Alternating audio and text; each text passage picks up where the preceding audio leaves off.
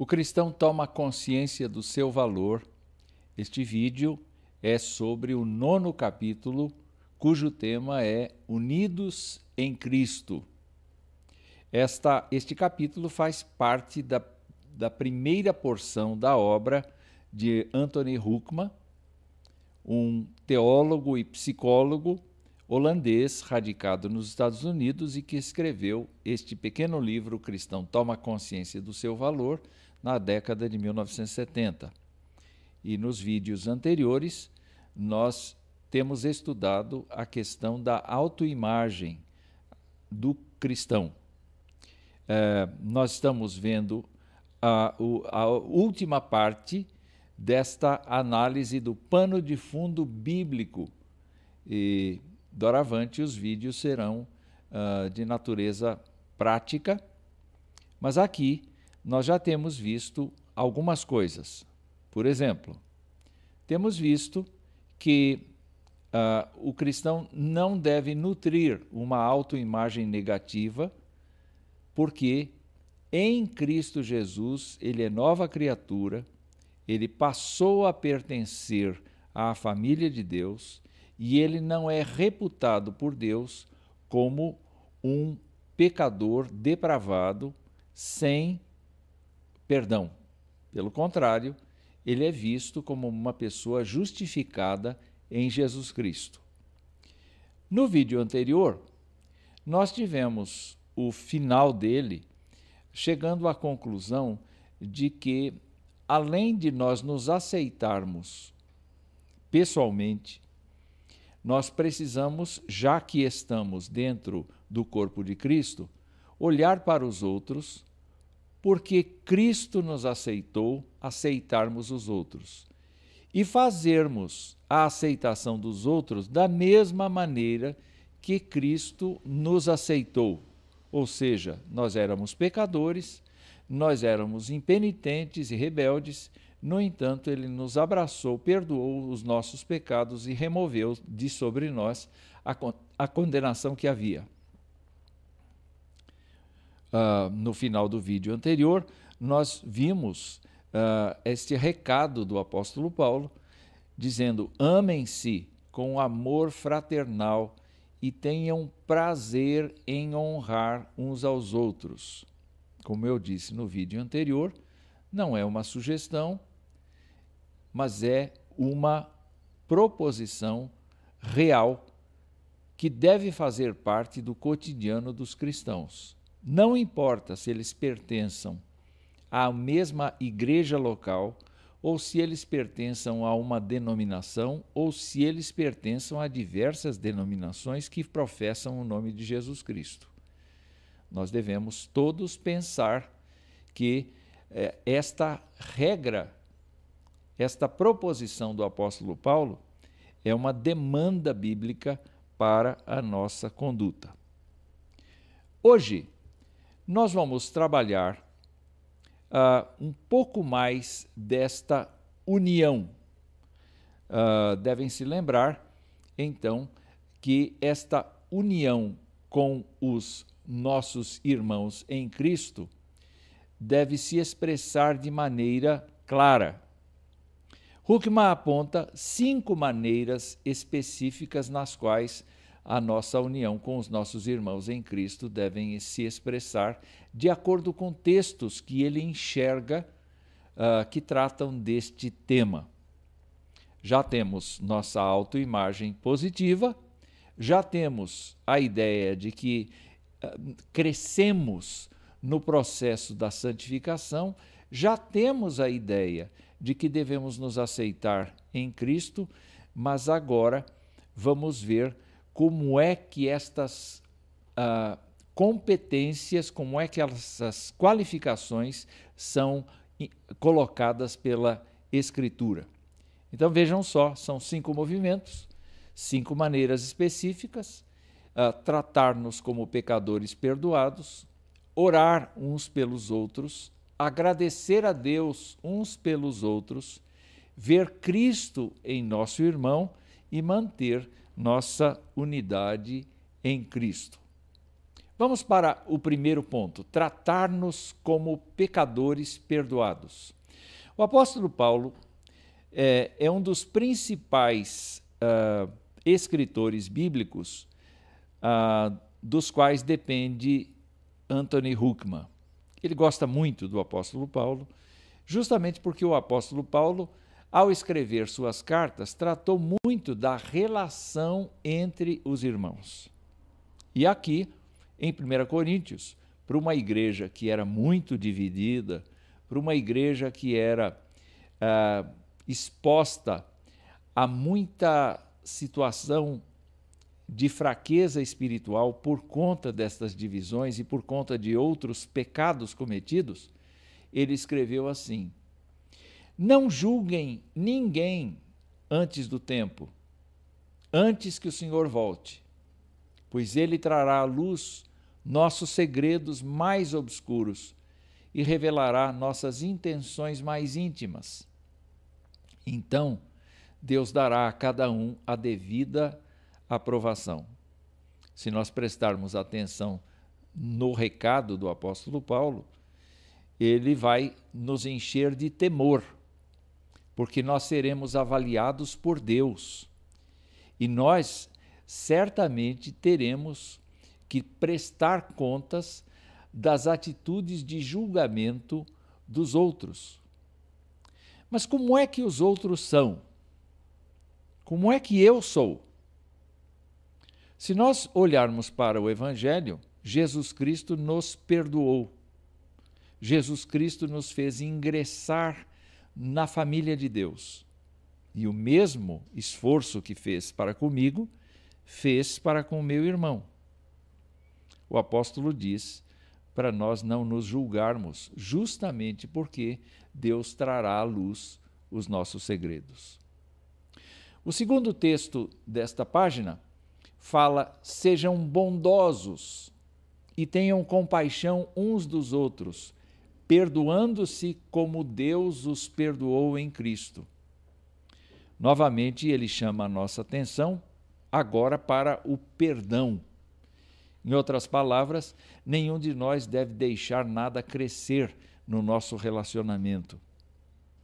Porque nós fomos construídos pelo Espírito Santo para ser um só, uma só alma, um só sentimento, um só amor.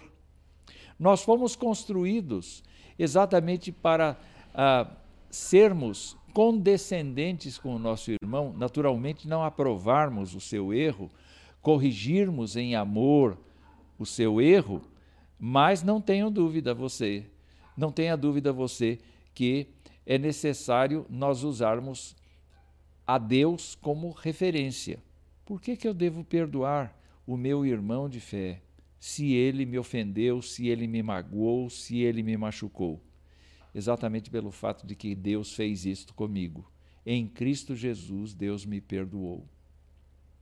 O terceiro texto fala: se você estiver apresentando uma oferta no altar do templo e se lembrar de que alguém tem algo contra você, deixe sua oferta ali no altar.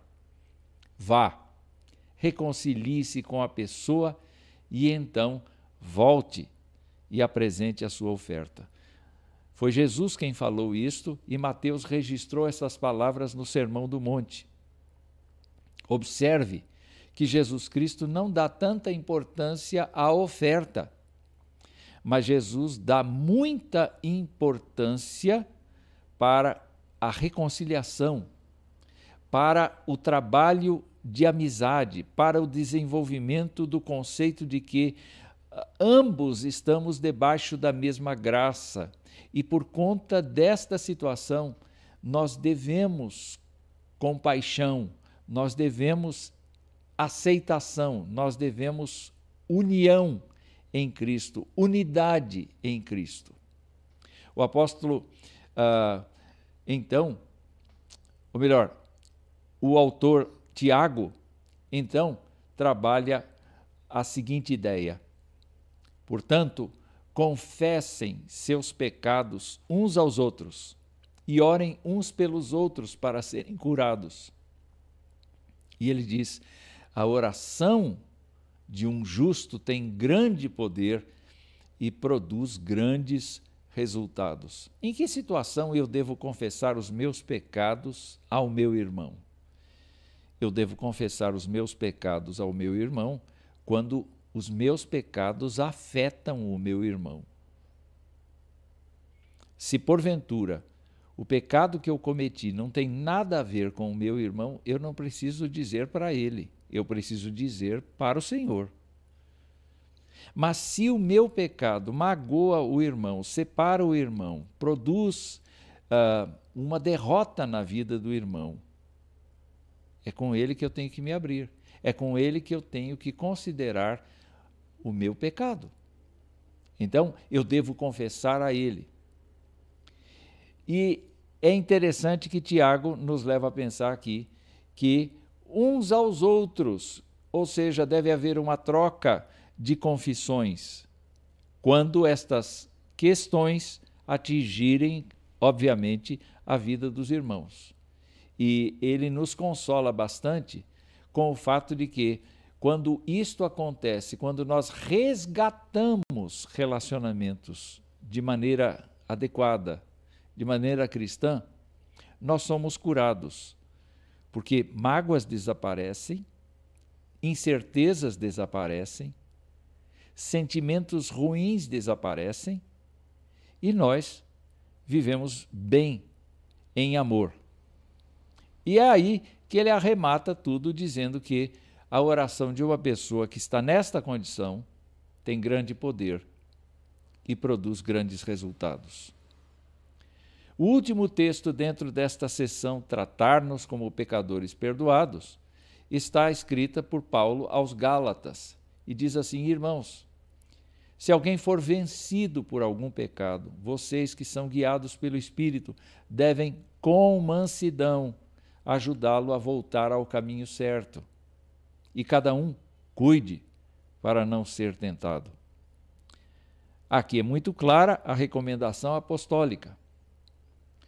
Nós precisamos sim ah, resistir ao pecado, mas devemos nos lembrar que, se porventura formos vencidos pelo pecado, nós devemos ter amigos e amigas, irmãos e irmãs que nos ajudem a voltar para o caminho certo. Mas, ao mesmo tempo, nós temos este compromisso com aqueles que caem. E nós precisamos uh, não nos intrometermos na vida deles, mas não deixarmos de estender a mão na necessidade deles, em virtude da sua da sua desobediência, da sua rebeldia contra Deus, da sua fraqueza espiritual. O segundo, a segunda maneira específica que Huckman aponta é orar uns pelos outros. E, naturalmente, uh, o apóstolo Paulo volta à cena como um dos exemplos de como é que nós podemos fazer isto.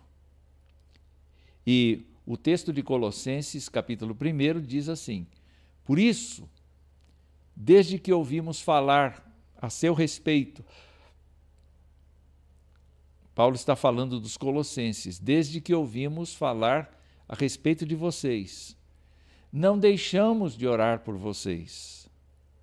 Pedimos a Deus que lhes conceda pleno conhecimento de Sua vontade e também sabedoria e entendimento espiritual.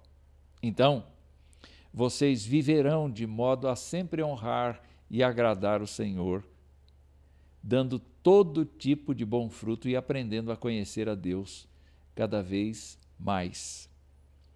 Ah, sabem, a oração deve ser uma oração madura. Quando nós oramos pelas pessoas, pelos cristãos, e pelos não cristãos, o que é que a gente pede? Que eles se sintam bem, que eles tenham conforto naquele dia, que eles recebam o pão do dia? Não, na verdade, nós podemos pedir estas coisas.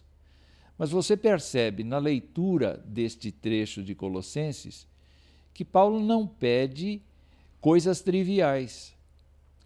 Pedro, Paulo vive num estado de oração, numa condição de oração, em que ele ah, solicita que aqueles cristãos colossenses cresçam no conhecimento da palavra de Deus, no conhecimento do próprio Deus, no conhecimento da vida espiritual que está proposta pela Escritura, de maneira que eles venham a ser cada dia crentes mais maduros. Ao orarmos pelos outros, nós não devemos aspirar que Deus responda às vontades que nós temos. Nós devemos sim aspirar que Deus acrescente naqueles irmãos a sua presença, a sua companhia, o seu poder, o seu discernimento, a sua capacidade, a fim de que esses crentes cheguem mais perto da imagem e da semelhança de Jesus Cristo. Esta é a oração madura. Mas também nós encontramos em Hebreus uma referência do autor da carta aos Hebreus pedindo oração em seu favor. E ele diz assim: Orem por nós, pois nossa consciência está limpa e desejamos viver de forma honrada em tudo o que fazemos.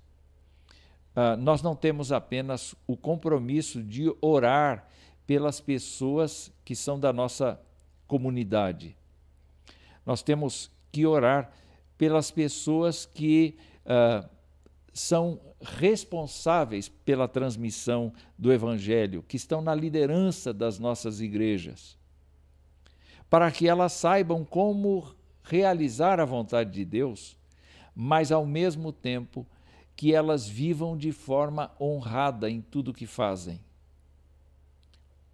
Sabem, quando uma pessoa se torna alvo de acusações no Evangelho, todos perdem. Porque a reputação do Evangelho é, é manchada por esse comportamento. Então, nós temos um compromisso muito grande sempre de honrar ou de orar pelos nossos líderes.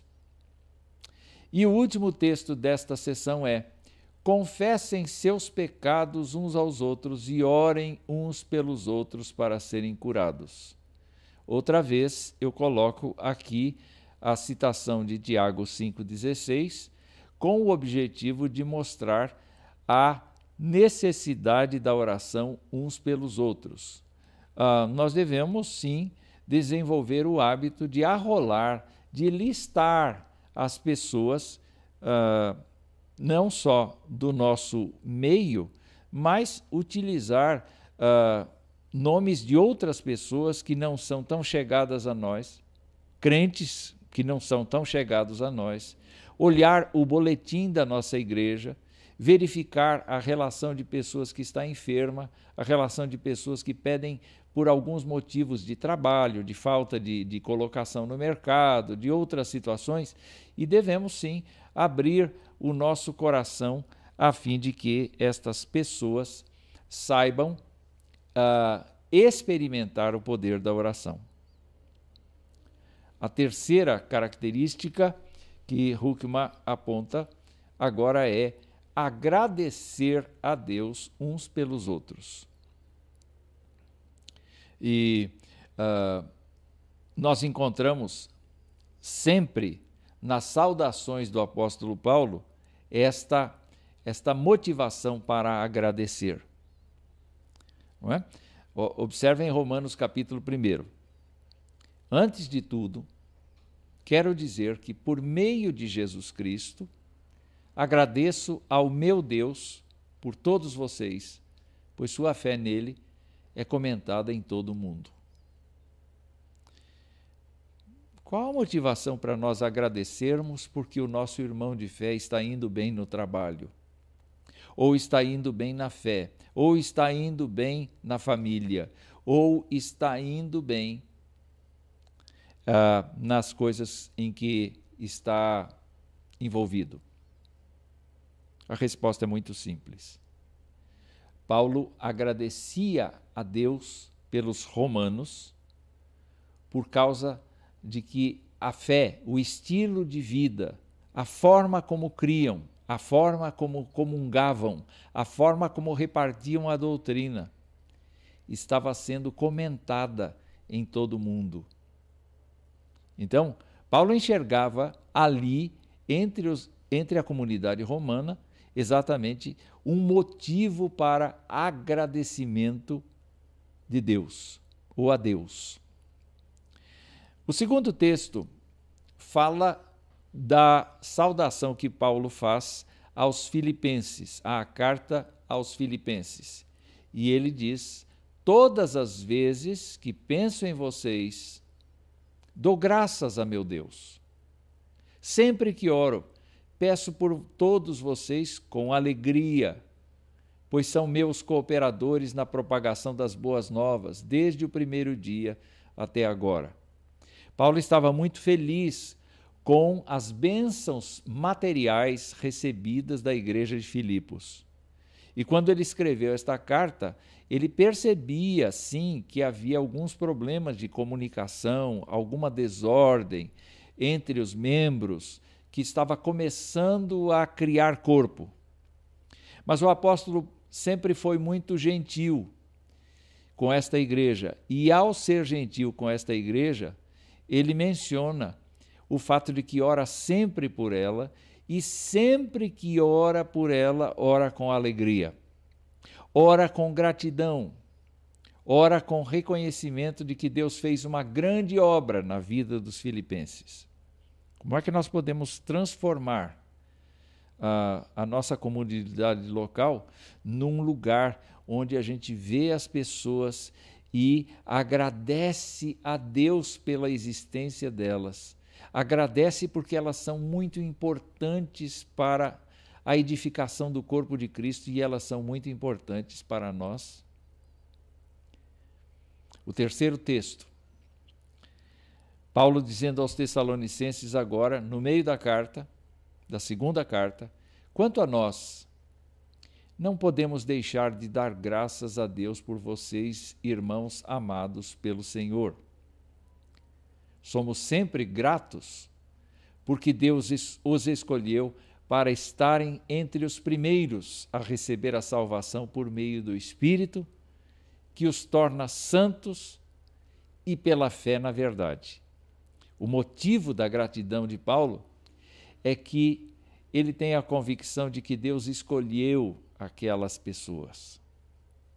Algum dia, nós já agradecemos a Deus porque Deus escolheu nossa casa para habitar, nossos filhos, nossa esposa, nosso marido, nossos pais, nossos filhos e netos. Já agradecemos a Deus porque as famílias que nós conhecemos e convivemos na igreja local são igualmente alcançadas pela misericórdia divina? Agradecemos porque estamos no meio de um povo a quem Deus abençoa? São perguntas que nós devemos responder. O último texto é: Sempre agradeço a meu Deus por vocês e pela graça que ele lhes tem dado em Cristo Jesus. Por meio dele, Deus os enriqueceu em tudo, em toda a capacidade de expressão e em todo entendimento. Aqui nós encontramos, mais uma vez, uma expressão de gratidão do apóstolo Paulo, desta vez aos Coríntios. E neste caso específico, ele está grato a Deus não exatamente pelas pessoas, pelos indivíduos, porque sabe que alguns deles são críticos, são ácidos. E embora ele os aceite, e embora ele trate com eles e seja paciente, uh, tentando ensinar-lhes a verdade, Paulo está agradecido a Deus pela graça que foi derramada sobre a igreja dos Coríntios. Ah, quem sabe nós deveríamos olhar para a nossa igreja e pensar que ali estão os filhos de Deus. Eventualmente, nós podemos ter não filhos de Deus, pessoas apenas convencidas, mas nós temos um grupo de pessoas convertidas. Nós devemos dizer a Deus: Senhor, nós te agradecemos porque a tua graça se faz presente aqui na vida das pessoas. E nós somos gratos a Deus pelo João, pelo Paulo, pelo Tiago, pela Débora, pela Ruth, pela Sara, por essas pessoas que frequentam a nossa igreja aqui, porque elas têm a mesma bênção que o Senhor derramou sobre a minha vida. Bendito é o teu nome. A quarta característica que Huckman aponta é ver Cristo em nosso irmão. Ver Cristo em nosso irmão. O apóstolo Paulo, voltando a falar de Romanos capítulo 12, uh, ah, diz assim: Da mesma forma que nosso corpo tem vários membros e cada membro uma função específica, assim é também com o corpo de Cristo. Somos membros diferentes do mesmo corpo e todos pertencemos uns aos outros. Em outras palavras, apesar de sermos de famílias diferentes, apesar de termos uh, condições financeiras, ou condições culturais, ou condições étnicas diferentes, na verdade, nós fomos juntados pelo Espírito Santo de Deus num mesmo organismo, com funções específicas, mas para exercê-las, nós precisamos olhar os nossos irmãos e ver que neles está a pessoa de Jesus Cristo. Então, a união não se dá por amizade, a união se dá por enxergarmos que Cristo está na vida do nosso irmão. A segunda passagem é da terceira epístola de João, e ele escreve aos seus leitores dizendo assim: Alguns dos irmãos regressaram e me deixaram muito alegre quando falaram da sua fidelidade, da fidelidade daquele que está lendo a carta, e de como você vive de acordo com a verdade. Ora, como é que esses cristãos conseguiram enxergar, conseguiram enxergar no leitor da carta que ele vivia de acordo com a verdade? é porque justamente os ensinos de Jesus Cristo, a vida de Jesus Cristo, estava sendo vivida passo a passo por aquele nosso irmão do passado. Quem trabalha assim, uh, naturalmente vai espelhar a pessoa de Jesus Cristo. Então, é necessário que nós nós, mesmo que vejamos uh, uma pessoa, não importa a faixa etária dela, desde uma criança, um pré-adolescente, um adolescente, um jovem, um adulto, um sênior, uh, quem quer que seja, nós não vamos encontrar o mesmo grau de maturidade nessas diversas faixas etárias. Mas nós vamos, se nós encontramos a convicção de que Jesus Cristo é o Salvador, nós temos que olhar para a pessoa e ver Cristo nela. Não é? Paulo, dizendo aos Tessalonicenses, afirmou: Cristo morreu por nós, para que, quer estejamos despertos, quer dormindo, ou seja, vivendo neste mundo, ou já tendo ido embora para a eternidade, vivamos com Ele, Cristo para sempre. Portanto, animem e edifiquem uns aos outros como têm feito. Isso quer dizer que nós ah, devemos ter como nossa meta o viver para sempre com Cristo e que o nosso irmão, a nossa irmã, viva em Cristo também. Então, o nosso compromisso, o nosso compromisso formal é de animar, de edificar uns aos outros? Justamente porque nós enxergamos Cristo na pessoa. Ela pode, a pessoa pode eventualmente não demonstrar muito claramente no início da sua carreira cristã.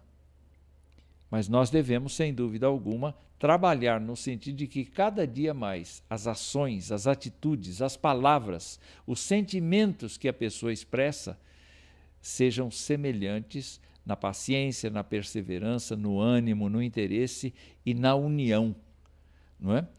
Uh, que, que são qualidades que Jesus Cristo expressa nas Escrituras. E o último texto dessa sessão é justamente: Confiamos no Senhor que vocês estão fazendo e continuarão a fazer aquilo que lhes ordenamos. É justamente o enxergar cada vez mais claramente a pessoa de Cristo nos outros.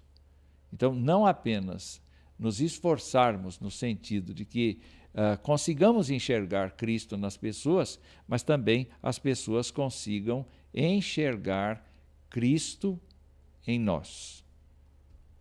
A quinta e última característica que é apontada aqui por Huckman é manter nossa unidade em Cristo. E eu vou recordar aqui de onde veio esta ideia de unidade. Na verdade, ela veio do próprio Senhor Jesus Cristo. E é assim que ele se expressa na oração sacerdotal de João 17. Não te peço, não peço a ti, ó Deus, não te peço apenas por estes discípulos, mas também por todos que crerão em mim por meio da mensagem deles. Minha oração é que todos eles sejam um como nós somos um.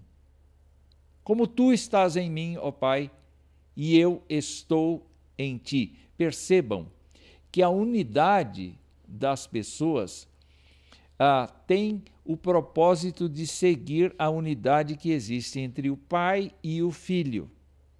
A oração de Jesus é que os seus discípulos entrem para essa unidade para esta identidade coletiva que se chama Cristo. Para esta proposta de vida em que todos olhem com o mesmo temor, com a mesma com, a, com, a, com, a mesmo, com o mesmo respeito, com a mesma capacidade, olhem para o autor e consumador da fé. E mais, que eles estejam em nós para que o mundo creia que tu me enviaste. Ou seja, o que Cristo está pedindo é que não exista uma unidade horizontal e uma unidade vertical, uh, uh, individualizada, mas coletiva. Então, eu tenho que ter comunicação vertical com o Senhor, não é verdade? Muito bem. Mas eu tenho que ter uma comunicação horizontal com os meus irmãos de fé. E pensarmos nas mesmas coisas, e termos os mesmos alvos, e lutarmos juntos pela fé evangélica, e vivermos no amor de Cristo, e perdoarmos uns aos outros, e nos capacitarmos mutuamente para cada dia ter em nós a imagem de Cristo de maneira mais acentuada. Tudo isso tem que ser feito. A consequência disso é que as pessoas que não têm a Jesus Cristo vão olhar para nós e vão ver em nós uma unidade que eles não têm, que eles sentem falta, que eles carecem. E Jesus Cristo prossegue na sua oração, dizendo que repartiu com seus discípulos a glória que Deus deu a ele eu dei a eles a glória que tu me deste, para que sejam um, como nós somos um. Eu estou neles e tu estás em mim. Que eles experimentem unidade perfeita, para que todo o mundo saiba que tu me enviaste e que os amas tanto quanto me amas. Vejam então o duplo objetivo da unidade proposta por Jesus Cristo. Não é? Eu estou neles e tu estás em mim. Que eles experimentem unidade perfeita. Para quê? Para que todo mundo saiba que tu me enviaste. De onde veio o Cristo? Muita gente diz: o Cristo não veio. O Cristo não é real, o Cristo é um fantasma. Falam outras coisas a respeito, duvidando da vinda de Jesus Cristo à Terra. Como é que as pessoas poderiam perceber que a vinda de Jesus Cristo foi real? Como é que as pessoas saberiam que foi Deus, o Pai, que enviou Jesus Cristo? A resposta está aqui. Que os discípulos experimentem uma unidade perfeita. Porque aí, porque aí vai haver um testemunho de que uh, o Pai enviou a Cristo e que o Pai ama pessoas. Isso é muito importante. O apóstolo Paulo, por sua vez, recomenda assim aos Efésios: Portanto, como prisioneiro no Senhor, suplico-lhes que vivam de modo digno do chamado que receberam. Sejam sempre humildes e amáveis, tolerando pacientemente uns aos outros em amor. Façam todo o possível para se manterem unidos no espírito, ligados pelo vínculo da paz. Dá para observar aqui que o apóstolo Paulo enxerga as limitações que nós temos de uh, trabalhar a favor da unidade. Nós temos muitas vezes nossas preferências, nós temos muitas vezes o nosso estilo próprio de ver as coisas, mas o que de fato a recomendação nos traz é que deve haver um, uma troca paciente, deve haver uma busca de unidade, no sentido de que não prevaleça a vontade do mais forte, no sentido de que não prevaleça a, a, a vontade do mais influente, mas que prevaleça a palavra de Cristo e todos nós nos subordinemos a esta palavra e vivamos uma unidade, tanto unidade humana quanto unidade no Senhor, por meio da comunhão conjunta diante do Senhor. Enfim, estas são as cinco maneiras específicas uh, propostas por Hockman. Você pode ler a, a obra dele, que certamente terá mais detalhes do que eu expus aqui, mas só recordando uh, o que acabamos de ver, Huckman então propõe estas cinco maneiras específicas nas quais nossa união com nossos irmãos em Cristo deve expressar-se. E eu quero lembrar, sempre lembrar, que ele está falando de autoimagem positiva.